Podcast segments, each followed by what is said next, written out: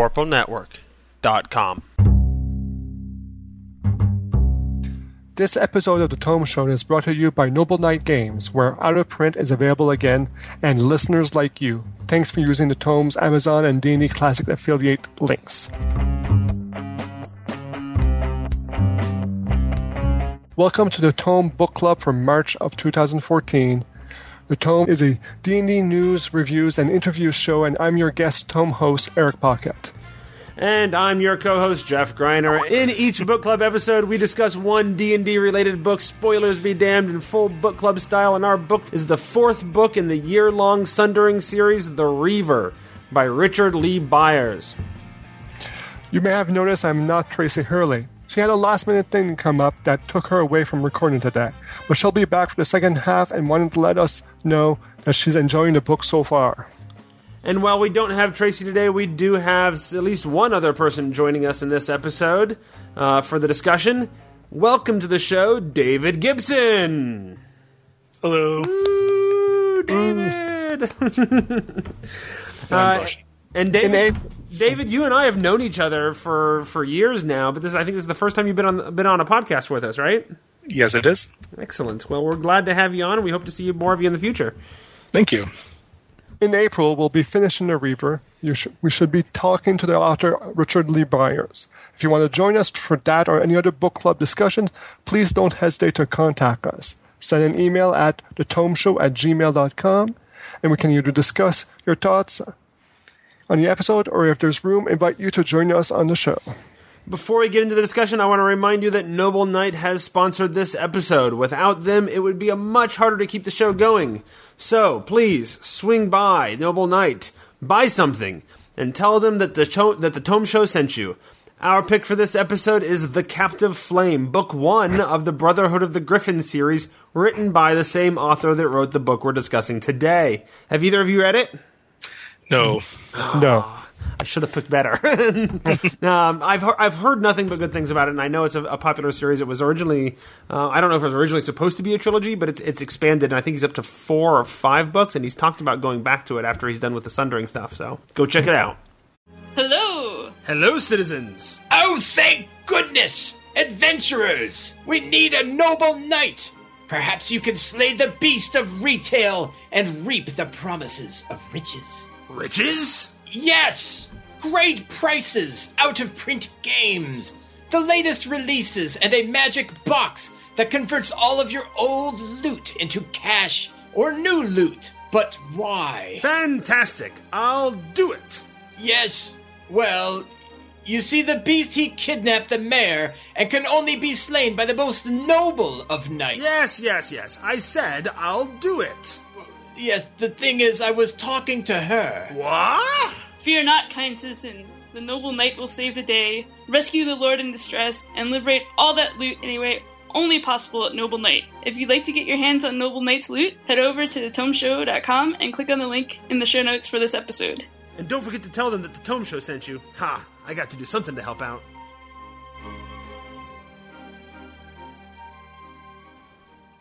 All right, it's time to get into the book. All right. So the Reaver. What do we think? It's uh, Treasure Island from the perspective of Long John Silver if Jim Hawkins was the treasure. That's my thoughts so far. If Jim Hawkins was the what? the, the treasure thereafter. The treasure. Oh, okay. Yeah. And and chosen by a god. Yes. Okay. Yeah. yeah, it's it's a very simple. You really see. I mean, for, in Anton, you really see the typical starting player characters, which are basically in it for the money, which is the prize, which is Stead, the young kid who's a chosen of Lathander. And then um, th- he's been sort of um, commissioned, I guess, or he's going after a bounty to, to gather up the, this kid Stead, uh, who I believe we know from the adversary. Yes. Eric?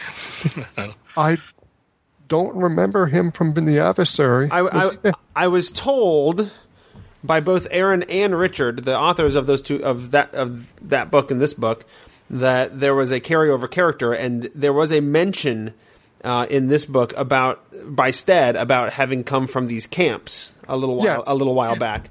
he does mention about camps, but there's, we knew that there was several camps. Uh, I know that Umara, the wizard from Thay, was in the adversary. Oh, is that the one? I That's just, the I, one. I just assumed it was Stead, uh, and that that was one of the kids because there were several kids um, Yeah. that we met in the adversary, and I never. I, I guess I just didn't remember their names, and so I assumed one of them was Stead. Yeah, I don't remember Stead being one of them, but if uh, there were so many kids that they were not chosen. But I do remember Umara in the adversary, and I was like, "Oh, she's back." Was she, was she, was she the one with the, the the all the undead that teamed up with the Harpers? yes, Really? Oh, that's from interesting. what I from what I recall.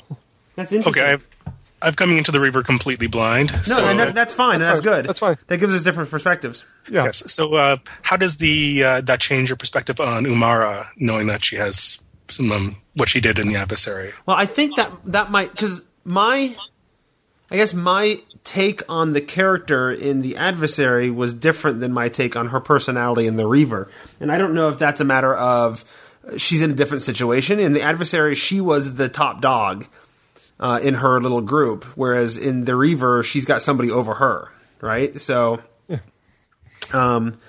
I don't know if that's just that's why maybe we've seen a difference in personality, a different author portraying them, or Yeah. or if there's something else going on there, or maybe I just didn't see it because I didn't re- I didn't realize it was the same character. Well, also in Adversary, she was just a character that was knows you never you never really saw a, a chapter from her perspective. You Yeah. always saw it from someone else. Oh, one oh, one of the other characters from from Erin's book, seeing it. But in this one, now you actually see her inner thoughts and see her stuff, and she has this communication in her mind with uh, the vampire uh, Kimis. Sounds Yeah. right. So, so it does provide a different perspective. Yes. Now, have all of us only read to the halfway point? Yes. Okay. Yes. Because I know I, I know sometimes we we get some uh, somebody on who's actually read the whole thing, and then they have to be careful not to spoil anything for the rest of us. But we're all coming at it from the same perspective at this point. So, Chapter seven, I believe. Yep. Yep. Yep. I finished chapter seven, which I think I feel like was sort of a good breaking point as well. Yeah. So that happens to be right because I'm I'm doing the audiobook version, and that happens to be right where the audiobook splits into another file. So it worked out really rather well. Uh, and and I guess we never got done sort of talking about the what was going on in the story, right? Um, Anton has been is seeking a bounty, grabbing to grab Stead. Stead is is a child who is a chosen of Lathander, um, and the idea is that you, we have multiple parties that all want Stead.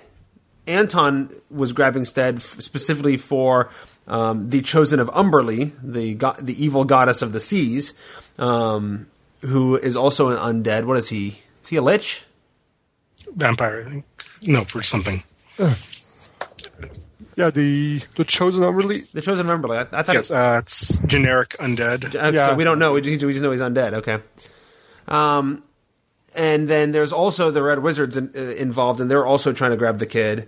And Anton has somehow accidentally ended up in a situation where he's trying to actually kind of sort of protect the kid, or at least long enough until he gets a full claim on on the kid by himself. Does that sound fair? Yeah. And I, I, I assume we're all, it's moving, to, like right now, he's clearly just helping the kid for as long as it's convenient for him. But the, his whole purpose was to get the kid to, uh, was it Captain Highcastle, the, the chosen Yeah. of Umberlee? Was to get the kid to him so that he could get paid. But we just ha- saw him have a big fight to stop Highcastle from getting the kid. So is his motivations changed now? Has he gone from bounty seeker to full protector of the child, did we think? Or is he just looking for a more opportune time? I think he's managed to let them let his opportunity to turn over that slip through his fingers. He seemed to attack Evendur, not realizing Evendur was on the, the, the boat. So he's managed to cheat himself out of his own bounty. Evendur, that was the, that was Captain Highcastle's first name, right? Okay. Yes. Yep. So now now there's nobody for him to turn over with, unless I guess he just works continues to work with the the Red Wizards. But there's not a lot of motivation for them to do that, except that he's made this deal with um, with Umara. Yeah. So Yeah. it's. Yeah. It, it, it, it does seem to be changing his attitude towards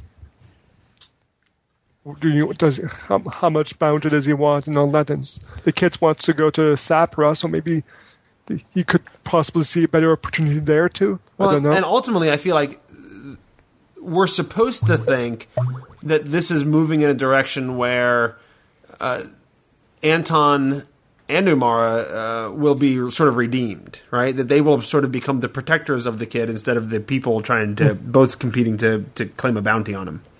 Yeah, it does seem to be set up as your average redemption story. Now, I'm not convinced that we're actually going to see the redemption of both of these characters.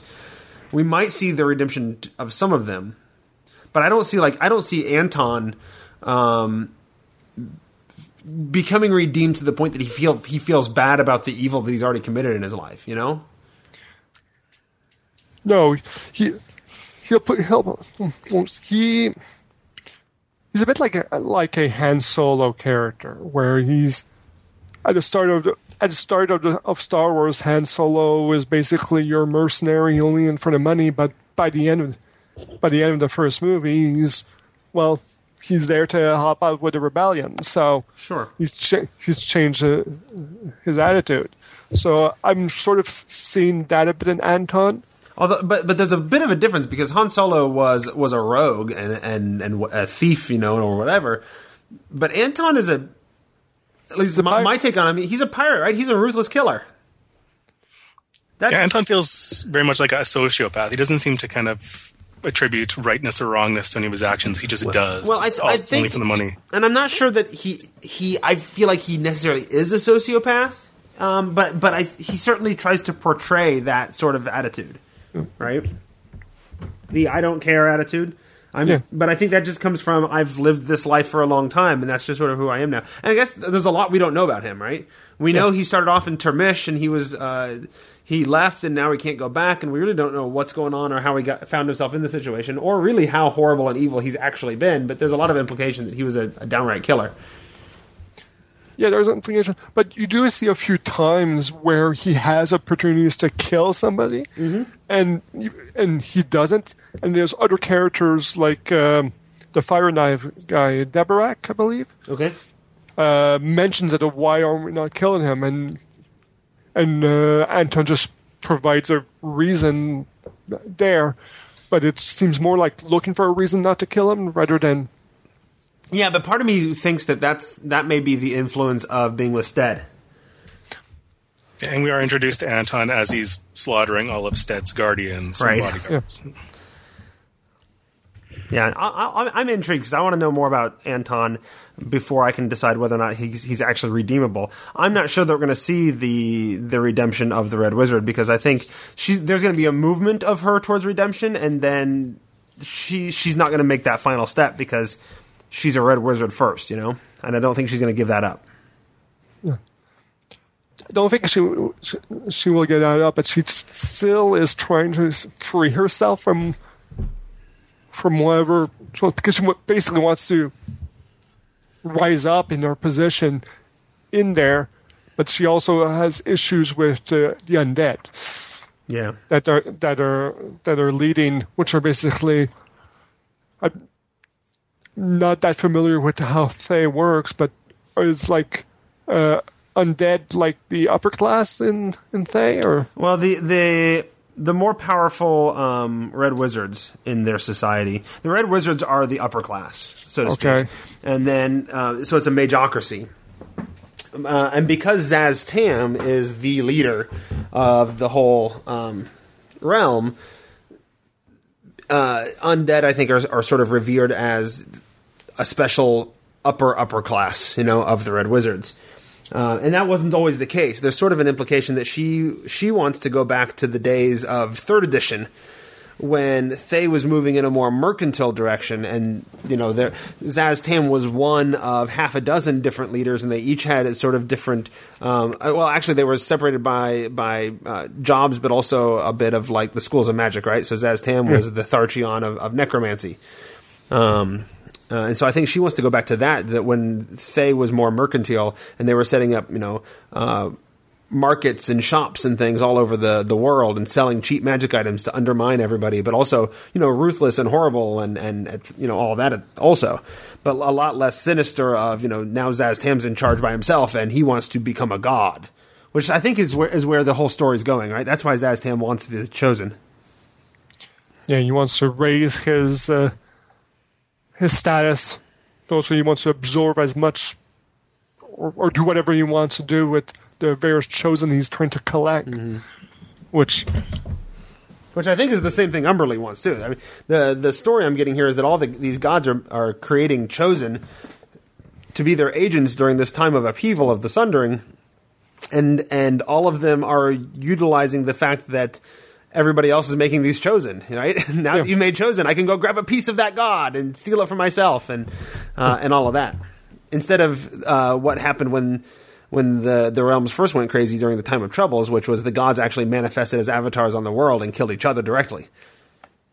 So it's an indirect yeah. attempt to kill each other rather than since they saw or weaken each other and gain power. Yeah. And gain power for themselves. I mean, so no, uh, even the adversary in the previous book was about the same thing. Only uh, we had the Red Wizards and we had um, um, the Netherese, the Netherese, and we had Asmodeus all trying to vie for the the spiritual energy of the Chosens. Yeah. The Chosens, chosen, Chosai.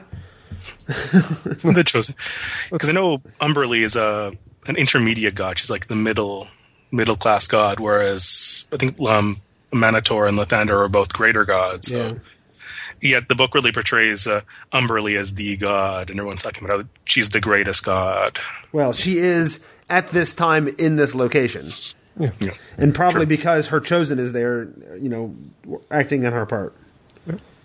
yeah, she's since this is a basically a pirate story, a a, a, a nautical story. The god, the goddess of the seas, would of course have lots of strength in that story. Mm-hmm. Or she could be gaining power and kind of moving up to that greater god status. Yeah. yeah. So chosen takes a portion of the god god soul when they, when they, as they invest and create one. I think that's that's sort of what the implication, right? Is that in order to, to create a chosen, you invest uh, that that mortal with a little bit of the the god, you know, the god spark. You know, if you, I suppose, if you could collect enough of those sparks, you'd have a god, right? Yeah. The chosen of the chosen. The chosen of the chosen. Yeah. Just. So the title of the book is The Reaver. What is that in reference to? What is The Reaver? Do well, we... Anton, Anton is referred several times as the Reaver. As the Reaver. So it's yeah. all, so it's all about Anton, which is weird because you know he's arguably one of the least powerful people involved in the story. Yeah, he's not a chosen. He's not special to any gods. I took it as a Reaver was another word for pirate. Almost, it was almost right. the pirate. Yeah and there's a lot of pirate going on. Yeah. It could also apply it as uh, the Reaver as uh, the Reaver of the Chosen. That may be stretching, though. Maybe. Yeah. But if that's the case, then the last book needed to be called the Reaver because they killed a lot of Chosen in that in the adversary. well, uh, it's like uh, the recent uh, your recent interview you had with Dario Salvatore about his latest book where he mentions about the various sections, and he basically mentions Erin Evans's book was basically the equivalent of the World War II for the camps, and in this in this book is basically the equivalent of World War II the Pacific uh, yeah fights. So absolutely. So what do we think about uh, Stead being the pacifist? It's not it's not common that we find a pacifist character in D and D novels.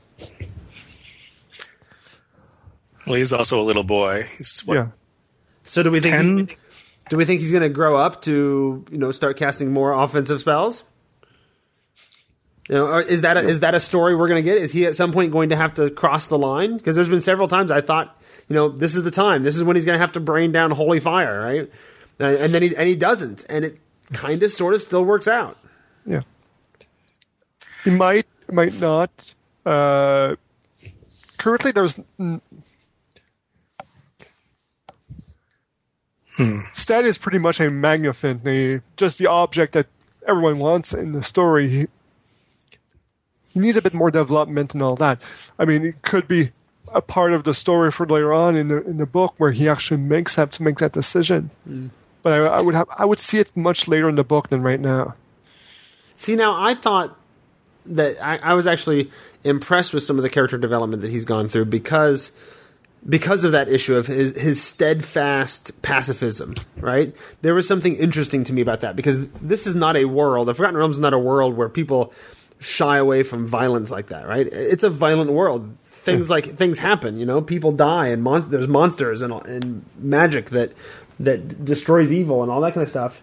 So it's it's unusual, I think, to find somebody who finds themselves with a significant amount of power, even at ten years old. You know, he grew up t- from for ten years in this very violent world, uh, who completely shies away from I have this power, but I'm only going to use it to help people, even as they're surrounding me or threatening me or or all these doing horrible things or whatever. I'm still not going to do anything more than than heal and bless and and you know be a nice person. Which is why clerics aren't often protagonists in D and D novels. And they should be. I love it when clerics are, are protagonists in D and D novels. I agree with Eric though that he um, Stead is the the kind of the MacGuffin. He's the walking MacGuffin, and you don't really have as much story when the MacGuffin can take an active role and fight back. And he's also, since he's bringing back Lathander from a, Amaunator, he's a very messianic figure, and so you don't have a very violent. You tend not to have very violent messianic figures. Now, I feel like this idea of bringing back Lathander is not. Is, this is not the first time we've seen it, is it? It was in uh, Dragonspear Castle a bit with the uh, the, the adventure Yes. where the, the paladin there was almost heretical over his belief of Lathander coming back. and I want to say, was Paul Kemp's book also did all, that also deal with Lathander over our Monitor? That would have been the other time that we saw it because it was a it was a cler- it was a monastery of Lathander, right? Eric, do you remember That's what I'm trying to remember if it was like the Godborn? but no, Godborn. I thought it was a Minotaur, but I don't remember now. yeah. I have the book in front of me. I should flip it open and take a look. But anyway, other thoughts, things we liked, things we didn't like, things that we're wondering about. I still find that it's, uh, Anton's motives are definitely getting weaker the halfway through the uh, book. Whereas he was entirely motivated by the money, and now he seems to have lost most of his easy opportunities to turn Stead in for the money. And so it seems like almost it'd be um, more advantageous for him to just cut and run and leave and go find fortune elsewhere. I almost feel like he's just gotten so used to protecting the kid that he's doing it by instinct now without even realizing that it's not in his best interest. You know? Yeah. Like he's been prote- Routine. he's been protecting the kid for so long from other people with the intent of I got to protect the kid so I can turn him in that now that he doesn't have the opportunity to turn him in he's just whenever the kid's suddenly in danger because you know it's always he, sort of heat of the moment can't really plot and, and plan heat of the moment the kid's in danger ah what do I do well I guess I better protect the kid Yeah. wonder if that's Lathander influencing him. No. Well, that's what I think. That's I think the, I think that is Stead um, having an influence on him, or Lathander having an influence on, on him through Stead. You know, I don't necessarily think that we're ever going to see Anton become a, a f- worshiper of Lathander, but I think Stead is going to have a redeeming quality on him to the point that you know we may see uh, a, a kinder, gentler Anton by the end of the book, who helps him get to the city that he needs to get to, helps Stead get to where he needs to go. Yeah. Yeah. Get to Sapra where I fully expect there's going to be a rather largest fight or or between Umberlee. Hmm. And It's it probably was also it's there where uh, I think Umara probably will have need to do a choice between helping Stead and Anton or helping the Thayans. Well, instead, I think uh, not Stead. Uh, Anton very much doesn't want to go to that city, right? Isn't that one of the city that he ran away from? Uh, you know, his homeland. So he's been specifically avoiding it. I think there was a comment at one point, you know, when the kid said he wanted to go there, there was an internal dialogue of, "Yeah, oh yeah, I'll totally take you there." Not, that's the last place I'm going. You know. Yeah. So, Well- so there might be a, a, com- a, a conflict for Anton specifically of how do Yeah. I deal with going to this place that I absolutely can't go to. Yeah.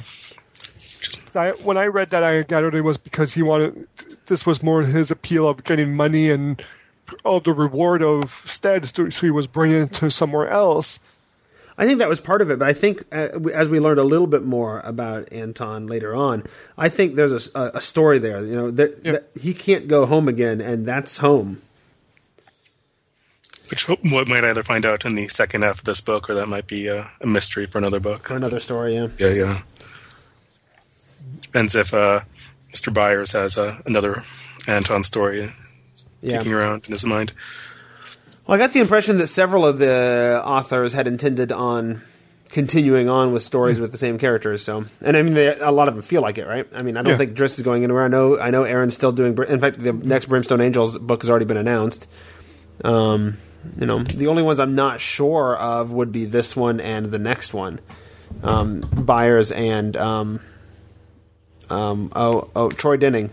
Uh, but I'm, I mean, both of them, I think, have at least said that they intend on continuing to write in the realm. So I don't know why they wouldn't continue with the same characters. Well, I Which does that- leave uh, Anton's future a little up in the air. If we know that we don't know that Byers is going to actually continue on with the character, he Yeah. could actually noble sacrifice in the end. He could, and and you know, I do know that he's he has said in in previous panels and things. I think I, it was at Gen Con. He said that he he would like to get back to the Brotherhood of the Griffin series as well. I think he said that he thinks he's got about one more book in there to finish that story. So Well, I know that uh, Paul S. Kemp has mentioned some issues he has with uh, that he has with Hasbro Wizard of the Coast personal issues for purposes of. Also, he's not too sure if he's going back to writing for to for Forgotten Realms. oh, He he he wants to, but it's all, but there's also it all depends on the it's a contractual issue type thing. that's interesting. So That's interesting because um, he's been the only person, I think, in the history of the book club who was not available for an interview when we did the Godborn. Um, he he wasn't able to do an interview, and I wonder if that wasn't in the middle of that stuff where he he wasn't sure what what he wanted to continue doing there. yeah, So that might be part of it. so I'm glad you're around, Eric. Fill, fill me in on these things. I, I saw it appear on Twitter by by Paul Kemp, and I said, "Oh, looked into it," and so okay. Very good. Well, So I have a question for like Realms Loris. Uh, lore. There's an endless rain currently going on during the Sea of Falling Stars. We're on the Sea of Falling Stars. Yes, At this story, is that uh, part of the the post spell plague realms, or is that just in this book? That's just in this book, so far as I know. And, and the impression I got is that it is a result of the work of Umberlee. So I got that impression too, but I just wanted to check. Yeah, no, I think that's Umberlee and, and her chosen sort of impacting the world, and that's part of. I mean, that's part of Umberlee's rise to power, right? Is that look at how you know tremble and quake at my power as I make it rain endlessly. You know, I think that's her showing off a little bit and, increasing her her followers, which then in turn increases her power.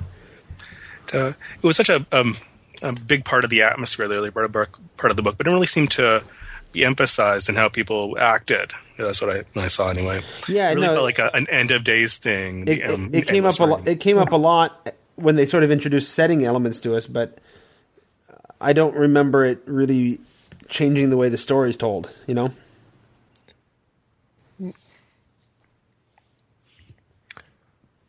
so It just goes, So- God's so- returning and endless rains. You'd think that uh, the people would kind of be uh, a little bit more panicky and uh, riotous. You know, sure.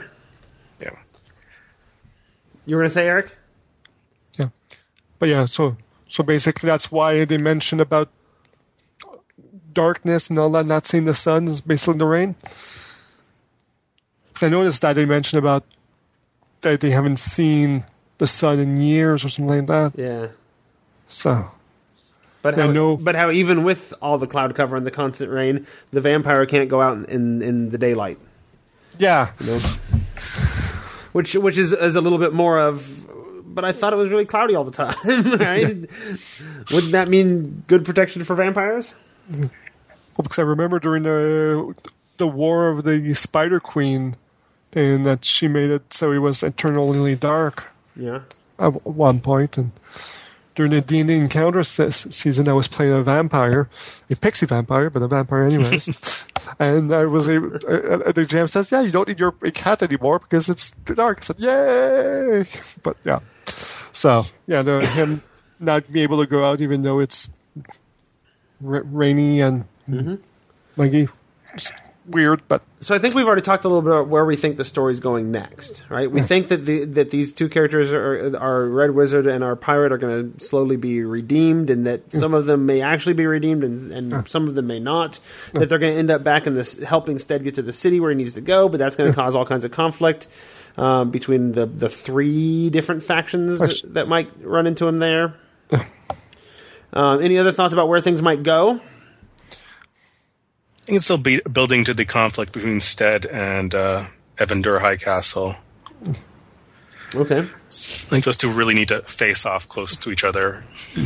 That's- as being about two chosens to face, That's Uh, it. It's it. That's the, that's. So you think Stedd and and Evendur are going to face off, but but of course Stedd is completely nonviolent.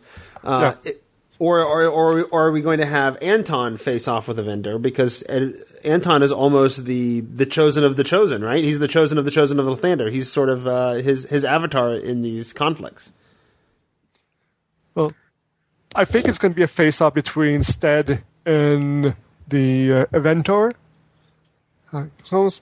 But probably Anton will come in to protect Stedd.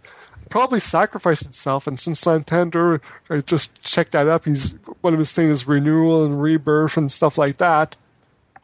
Maybe Anton can be reborn or re- re- returned back to life. That brings up an interesting point. See, I think, I think if anybody's going to be sacrificed, it's probably going to be Stedd. I think Anton's going to be the one fighting Evendur, and Stedd's going to end up uh, a casualty of the conflict. Now there might still be a rebirth. Uh, I'm, that's an interesting concept, but I think it's going to be Stedd that ends up dying. Be- but but in his dying, that'll be part of the redemption story of Anton. What's going to happen to Umara after this? Is she going to go back and try to rebuild Thay, or is she going to go off with Anton? And She has no chance of rebuilding Thay. I mean, she may go back and try it, but she she has a zero percent chance of succeeding at that mission. I, I almost, So my, I, I, I want to almost say that, that what'll happen is she she she will come to terms with the fact that she she's taking on an impossible, impossible mission, right? Um, and and try to find a life outside of Thay. But the question is, I'm not sure that she can. I'm not sure that she can get away from Thay because she's too integrated into what Thay is, and that's too much a part of who she is for her to just completely abandon it.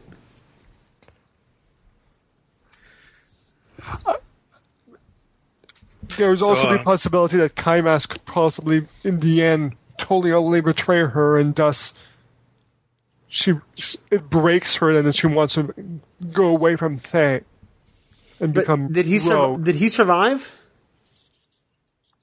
They had the the big fight Yes. uh, on the on the ship where she was trying to take over. I believe he died, but You know, vampires. yeah, yeah, it's- it's, it's a vampire. It's hard to it's hard to tell. Yeah, turns into mist and then vanishes. that's true. See, I, I had sort of assumed that that she had died, uh, that he had died. Yeah. Um, but you're right; it's a vampire, so it could it, that could mean nothing. I also like how um, he has written the vampire in such a way that it, it makes me think of things that players would try to do if they were vampires. You know, like the- turning the, the one arm to mist. yeah. D- hey, he you he sliced me in the arm. Okay, I turned that arm into mist. Or he cut my he cut a, f- a hand off. Fine, I turn it into mist, and then I and I reform it. Now it's back. You know, using the mist as sort of the the end all be all of, of super awesome vampireness. I did like the foreshadowing with that, where Umara mentions he's trying to do that and just dismisses it as a waste of time. And he's, but he seems to like think it's going to come up useful, and then it comes in useful like twice Yeah. Mm. So far, so far. What about uh, the Anton Umara relationship? Do you think there's anything there, the romance, or if it's just kind of a um, I don't know that I see a romance there. Hmm. Just uh, Anton appreciated her. He commented on her physically, and it could have just been some description, or it could have kind of been building for kind of a, a possible kind of connection. I, I almost see them coming together with a mutual sort of respect as, as you know compatriots with similar outlooks more than than you know romantic relationship there Yeah. you know Yeah. a, a trusted long-term member of my party sort of thing not not the person that i'm in love with Yeah. Or at least a different kind of love they, they form a very uh, odd party. It's almost kind of a, a Anton father figure. Umara could be mother figure. Then they're Stedd, but they're also the fighter, wizard, and cleric. So it's kind of a twist on the traditional D and D party. and it's kind of a fighter with a roguish aspect to him right Yep. so it's a fighter rogue wizard and cleric Yeah. So you have all the four classes. And as much as you also have um, father, mother, and son, the son is also kind of the father of both of them. Like he's clearly like in, in many ways wiser than both of them and helping raise them. Yeah, that is that's a good point. Do we have an, an no? It's not quite an Oedipus thing going on here, is there? The the son is the father. It's more of a Superman thing. Yeah, there you go. So, what are we learning about the sundering in this book? David, you haven't read any other sunder, sundering books, so what do you know about the sundering now, having read this book? Or at least All I know about it is the uh, chosen. The gods are creating chosen, which I know from this book and from was it the Arena of War video game. Okay. Which is pretty much all I know about the Sundering. Okay, Eric. Uh, this oh, go ahead. there is also like it talks about the wars to the north. So it does seem to be a lot more going on in the world and much more world world shaking stuff. Mm-hmm. That's that's pretty much all I've taken about um, about the Sundering from this book. So, Eric, have you uh, gathered anything new about the sundering that we didn't already know? No, it's still from pretty much from a story about the various chosen that are there, the various medals, all that. There's they they they do mention changes of the world in there. I mean, Stanley's, but uh, you said earlier that it seems to be Umberly's work. Maybe not. It could be uh, changes. I don't know. Yeah, I don't know. Well, there is also the talk of the world being reborn from Stedd that talks about how it is the, the birth pangs for the world or the Yeah. ra- the endless rains. That's And true. so it isn't just uh, the chosen seem to be almost a, a lesser part of it because the whole world is apparently being reborn. Well, and that's part of like that's honestly one of my bigger frustrations with the Sundering as a whole. As much as, um, as much as uh, Salvatore and, has used the analogy of this is like World War II. The, all this this thing is going on, and all these other you know these are all different parts of it. Uh, it's it's not really like it's actually the story of the interwar period. You know, this is the story of the Great Depression leading up to World War II. But World War II hasn't actually happened yet because the world shaking event isn't occurring. Yeah. You know, it's just everybody freaking out because they can kind of tell it's coming. Come yeah. I, I find it interesting at one point where Stedd mentioned how Amaunator was the form of the god when the world needed stability, but mm-hmm. now Lathander, they, now, now that is no longer needed, so that's why they're going to have Lathander come in. So I was like, oh, so Lathander is more for what chaos, more for change, which Change and hope. Mm. change and hope, yeah. Yeah. I would, well, I, I wouldn't the- say chaos, but I have the Forgotten One wiki up here because I was preparing, and uh, it's Amaunator is actually a lawful neutral god according to the rules, and uh, Lathander is neutral um, neutral good. So neither of them are particularly chaotic. right. Yeah, and that's and that's honestly as I heard as I listened to that because uh, or read that um, that bit, it seemed to me like let's justify bringing the old god back and you know the and, and rolling back some of the fourth edition changes. Uh, that that excuse didn't feel like I don't know that I com- I really bought into that excuse. Real real hook line and sinker there, you know. Yeah, agree with Jeff there. Uh, I think it was that was more contrived so they could they could do what they wanted to do, which is bring back Lathander. although I find it interesting about the church having uh, the Amaunator's church having p- potential for this schism that could occur with the fact that is returning. Which is again, it's something I'm pretty sure I've heard about. Like I, I swear I've read that story where there was a follower of the church who, and there was a schism in the church because this one guy kept going out and preaching Lathander, and everybody else was Amaunator. And I swear I read that somewhere. I think that's the uh, Ghost of Dragons. Was that Dragonspear Castle? Okay. Yeah. I have not read that adventure, so. So that schism has already happened, Oh, or or Or- has already been been discussed in other places, and, and it's happening in some churches. yeah. And so, thi- and so this is really um, Stedd is really just he's he's picking a side, and as a chosen, like that's a pretty strong side to pick, right? Yeah. But if it's if, if it occurred in other stuff, it all depends on what time it is because uh, this book is in 1486, I believe. Okay. So it all depends on when what what p- part of the story is the Ghostspear Castle set up in. I have it right in front of me. Let me open it up and see if I can find a date on it. Yeah, Reaver is indeed 1486. It's So 1486 for the Reaver. One thing I just noticed that's interesting is the fact that they mention on the wiki that Amaunator is the Netherese god of the sun. So That's, that's the Empire of the Shade, right? yeah, Why would the So- Shade have a need a god for the sun? yeah, but no, but this one one thing I'm wondering is because the Netherese has been up to so far in previous books have been an influence in the Sundering. So I'm wondering if in the second half we'll see the Netherese show up and do something. And considering that Amaunator is supposed to be the the Yeah. Netherese god of the sun. And now that you say that, this, I mean, this is really the first book we've read in the Sundering where the Netherese didn't play front and center. You know, Yeah. I am not. half the book left. I'm not seeing a date anywhere in Dragonspear Castle. Let me go to the the settings section instead of the adventure section and see if it's there. Let's see, I believe uh, Turmish, where they're they could be going, that's on the opposite side of the Sea of Fallen Stars as Thay. Sounds right. I don't have a map in front of me, but So I'll probably have to definitely make a decision at some point to either take Stedd. Oh yeah, West where east. where he wants to go, or Yeah. but uh, is that right? Uh, Do you have a map in front of you? Um, uh, the, there's one in the front of the book, apparently. So it doesn't have any city names, though. That so- doesn't help me in my audiobook because I could have sworn like from where they were at some point they said, "Oh well, we need to go east."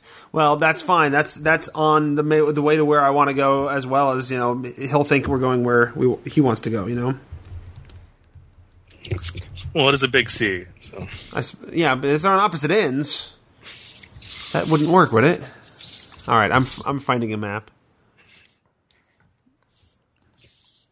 Uh, yeah, yeah. I went to on the wiki for Dragonspear Castle, and they don't put a date for the adventure. The last date in history is 1357, where a small shrine is set by the te- priest of Tempus within the walls of Dragonspear Castle. So, All right, so he wants to go where Sapra? in Turmish, Sapra in Turmish. Yep. So yeah, I mean, it's not. Sapra's like at the halfway point of the Sea of Fallen Stars in the southern part, and Thay is on the far eastern part. So if they're in the Pirate Isle, which is sort of right in the middle, Sapra could sort of be interpreted as on the way to Thay, depending on which route you take to Thay. yeah. If you go, uh, If you go south of Ag- if you go south of Ag- Aglarond, then then it's on the way. If you go north of Aglarond, then they're going the wrong way. But if you go north of Aglarond, there's a giant floating city full of Avaleth, so you probably want to avoid that. All right, so that makes sense. I'm glad I looked at the map because I've been actually contemplating some of these things anyway. I'll defer to your realm's lore. Well, it's it's. I'm, I'm, I'm just looking at the map. so, all right. Any other thoughts? I think um, I think I've said what I what I had to say about it. Um, I'm just curious to see where it goes. We don't have a lot of uh, female characters, just the one, but she's pretty central to the whole thing.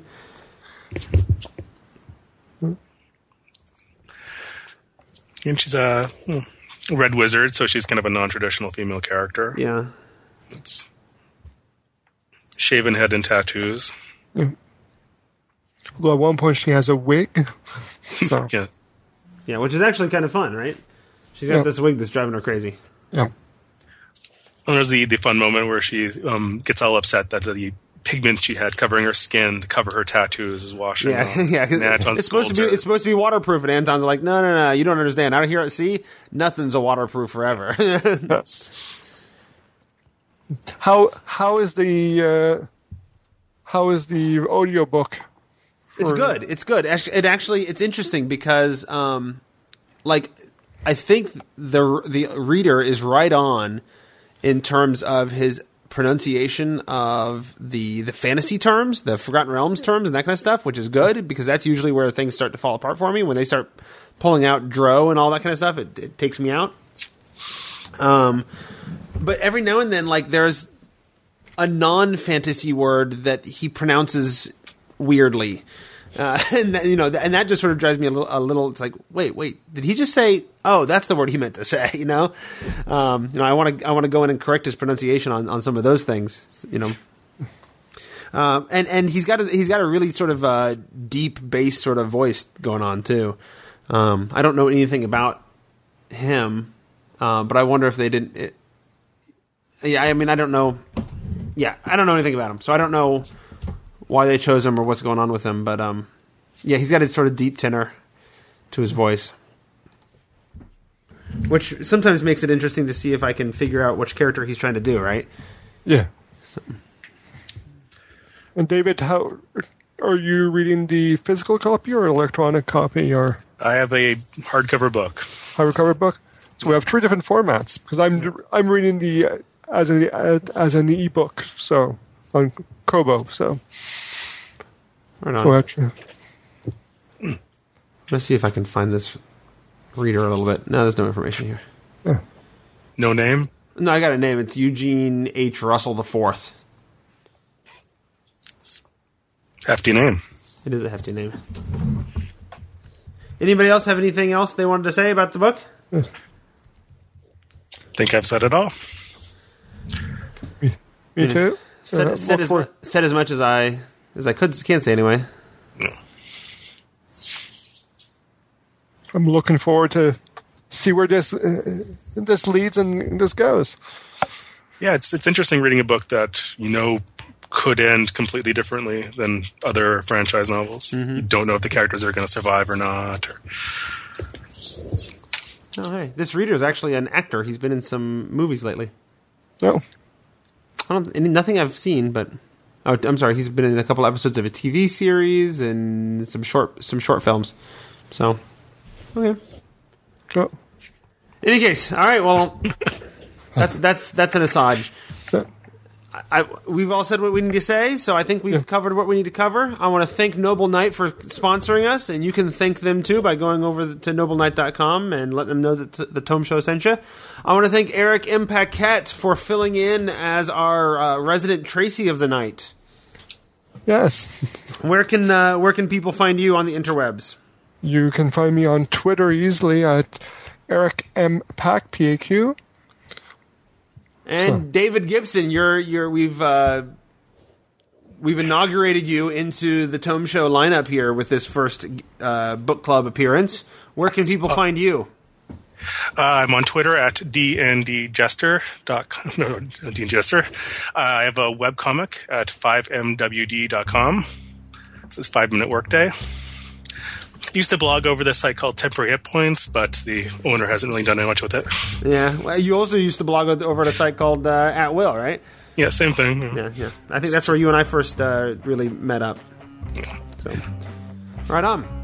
Uh, and I want to also thank our listeners for using our affiliate links over at Amazon and D and D Classics. You get the same great deals. Everything's great for you, and it helps the show out because we get a little little cut in the process. So if you go to thetomeshow.com and cruise through our links to either of those sites to do your shopping, it helps us uh, get the things that we need to get and uh, and to do handle that kind of stuff. So thank you guys. And if you want to contact us, you can email at the tomeshow at gmail.com or the biz line at 919 biz tome. And if you want to find show notes and other great Tome Show shows, head over to thetomeshow.com. Well, that's our thoughts on the first half of The Reaver. Next month, we'll record the second half and talk to the author. Until then, keep on turning the page, Tomites.